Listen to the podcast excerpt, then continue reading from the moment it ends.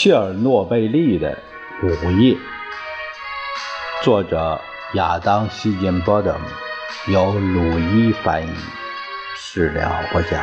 深夜花园里，四处静悄悄，只有风儿在轻轻唱。夜色由波利西耶旅馆。高高的屋顶上四下张望，从左手边音乐学校门口那座熠熠生辉的雕塑，到右手边广场上飘扬的一行行彩旗，普里皮亚季的市中心犹如一张鲜艳的全景画卷，在卢博米尔·米姆卡上校面前徐徐展开。整座城市都属于他和他的无线电报务员。旅馆空荡荡的，鸟儿都飞走了，连曾经在下面街边的杨树和刺槐树杈之间跳来跳去、叽叽喳喳的麻雀也早已不见了踪影。之前探查楼下的宴会大厅时。两人曾发现有一张神秘的黑色地毯一直铺到四边墙角。穿着橡胶防化服、汗流浃背的报员开始穿过大厅，穿着靴子在脚下发出咯吱咯吱的响声。他们这才意识到，覆盖在地板上的原来是成千上万只昏昏沉沉的苍蝇。显然，他们都中了辐射的毒。从墙上解下消防水龙，他们把地板冲洗干净。等楼上的太阳太毒、放射性太强时，好转移到这里。站在由户外露台的重混凝土框架撑起的八楼屋顶上。米卡姆上校拥有遥望三公里外依然清晰可见的四号反应堆的最佳观察位置。几乎从空投行动一开始，空军便将这座旅馆用作临时控制塔。如今，安托什金少将。设计了另外一个系统，可以让他手下的飞行员每天向熊熊燃烧的反应堆空投数百吨原材料。当一架又一架直升机转动着螺旋桨，咔嗒咔嗒地飞往四号机组时，米姆卡在屋顶上凭借肉眼估测出距离和抛物线，并通过。无线电向飞行员发出最终指令。现在参与到行动中的直升机已有几十架，包括中型米八直升机、重型米六直升机，还有超重型的米二六直升机等。他们从三个起落区犹如走马灯一般轮番起飞，每架直升机的机身下方。都吊着至少一个向上翻转的降落伞，里面装着民防部队和劳动突击队从本地居民点挖掘填装的一袋袋沙子和粘土。在一片尘土飞扬中，这些直升机以每小时一百公里的速度从基地飞进反应堆。米姆卡等待着，靠着核电站四周变压器场上竖起的定向标杆，确定飞机位置。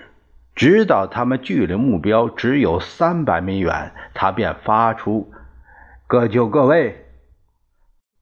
这时，飞行员将会手指一向投放按钮。两到三秒后，梅姆卡说。投掷，飞行员随即投下载重。突然，尽是重负的直升机迅速转身飞走，返回起落区装运另一批货物。米姆卡每天早上四点起床，吃早餐的同时接受血液的测试，检查他的辐射暴露水平。六点钟，他开始对反应堆进行侦察飞行，然后降落在旅馆外面的方形广场上。他会一直待在屋顶，到了晚上九点，天完全黑下来后，他才自己驾驶着当时最后一班飞机飞到四号反应堆上方，测量记录第二组辐射和温度数据。之后，他要接受除污处理。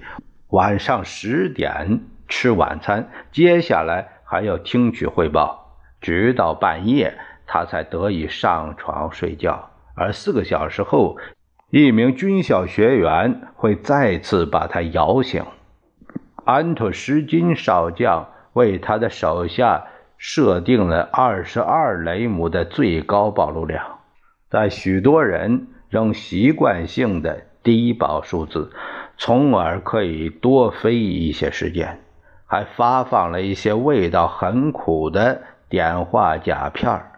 以及另一种吃上去甜甜的，被他们称为“药糊糊”的膏状药物。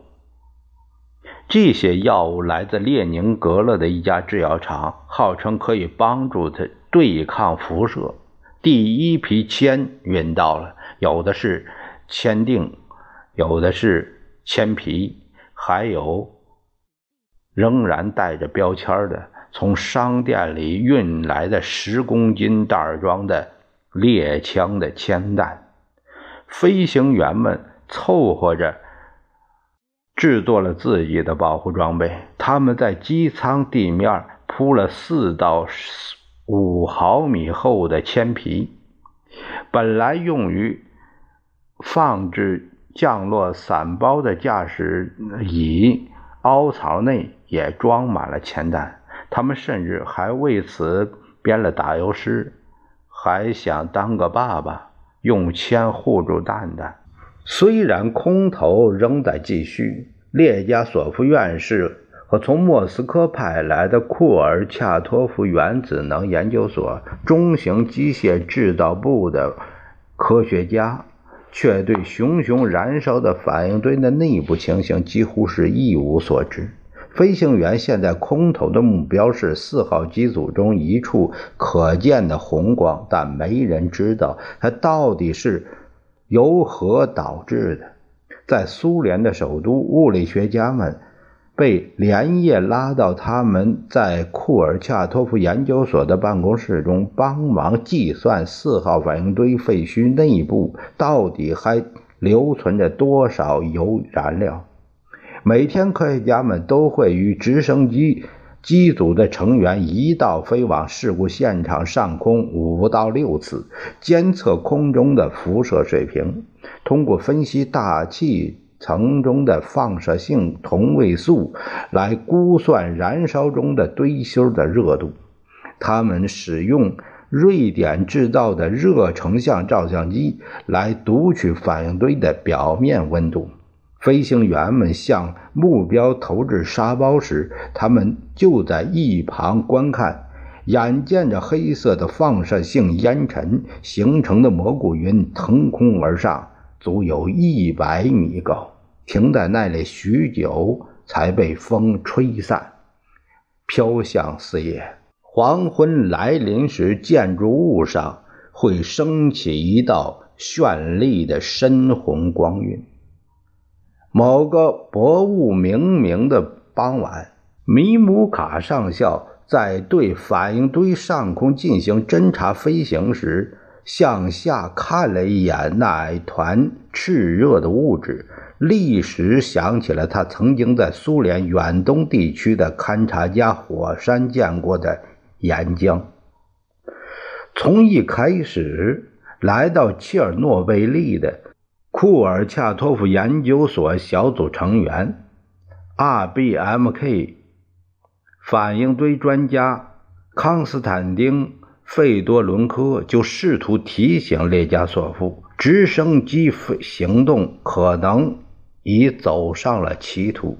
他亲眼看到每一批空投物资投入破碎的反应堆建筑时，就会扬起一大批重放射性粒子。此外，因为目标极小，其中一部分还被倾斜的混凝土盖子叶莲娜盖住。飞行员接近的速度又特别快，这些沙子和铅被准确投入反应堆坑室正中的可能性看起来微乎其微。但列加索夫不同意，他对费多伦科说。现在再想改变方向已经太晚了，决定已经做下了。两位科学家争论了几分钟，直到费多伦科最终说出了他真正的担心：用来熄灭石墨之火的所有努力，可能只不过是浪费时间。他说：“应当让这团放射性火焰自己烧尽。”列加索夫。不想再听，他坚持认为必须立即采取行动，不管有没有效果。如果我们什么都不做，人们不会理解的。我们必须让大家看到我们在做点什么。多么好，儿多爽朗，在这迷人的晚上，小河。